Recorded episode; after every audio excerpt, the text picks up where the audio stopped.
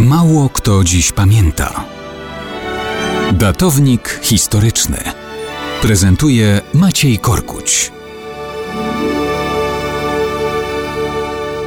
Mało kto dziś pamięta, że 19 czerwca 1943 roku niemiecka załoga w Iwieńcu na Nowogródczyźnie musiała przerwać południowy wypoczynek. Czuli się tam panami sytuacji. W Iwieńcu było kilkuset niemieckich żandarmów. Mieli do dyspozycji funkcjonariuszy białoruskiej policji, urzędników niemieckich i żołnierzy Luftwaffe, którzy tam stacjonowali. Dopiero co przeprowadzili aresztowania polskich konspiratorów z Armii Krajowej. W niemieckie ręce trafiło kilkudziesięciu z nich i z tego powodu polskie dowództwo podejmuje szybką decyzję o ataku na miasto. Plan obejmuje współdziałanie zaprzysiężonych żołnierzy AK z wewnątrz miasta i 150-osobowego oddziału atakującego z zewnątrz. 19 czerwca, południe. Kościelne dzwony biją na anioł pański. To sygnał do ataku. Oddział wachmistrza Jakubowskiego otacza siedzibę i areszt białoruskiej policji. Tam są przetrzymywani nasi chłopcy. Tylko niektórzy Białorusini stawiają opór. Giną w walce.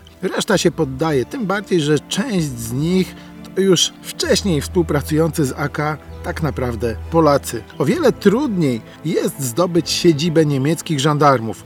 Bronią się zaalarmowani strzałami. Dwóch akowców wdziera się do środka, jednak znowu muszą się wycofać. O poddaniu Niemców nie ma mowy. W związku z tym Polacy podprowadzają wóz strażacki, oblewają budynek benzyną i podpalają. Niemcy giną w płomieniach. Równolegle inny oddział AK atakuje koszary lotników. Silnym ogniem blokują ich odsiecz dla żandarmów w mieście. Finalnie miasteczko zostaje zdobyte. Polacy wyprowadzają z miasteczka uwolnionych i część ludności obawiającej się niemieckiego odwetu. Razem z nimi wyjeżdża 70 furmanek wypełnionych zapasami żywności. Jakie były nasze straty w walce? Trzech zabitych i kilku rannych. Straty niemieckie? Nawet kilkudziesięciu ludzi mogło być poległych. Starcie o Iwieniec sprzed 80 lat to nasze zwycięstwo. Niemiecka załoga nie mogła dokończyć południowego wypoczynku.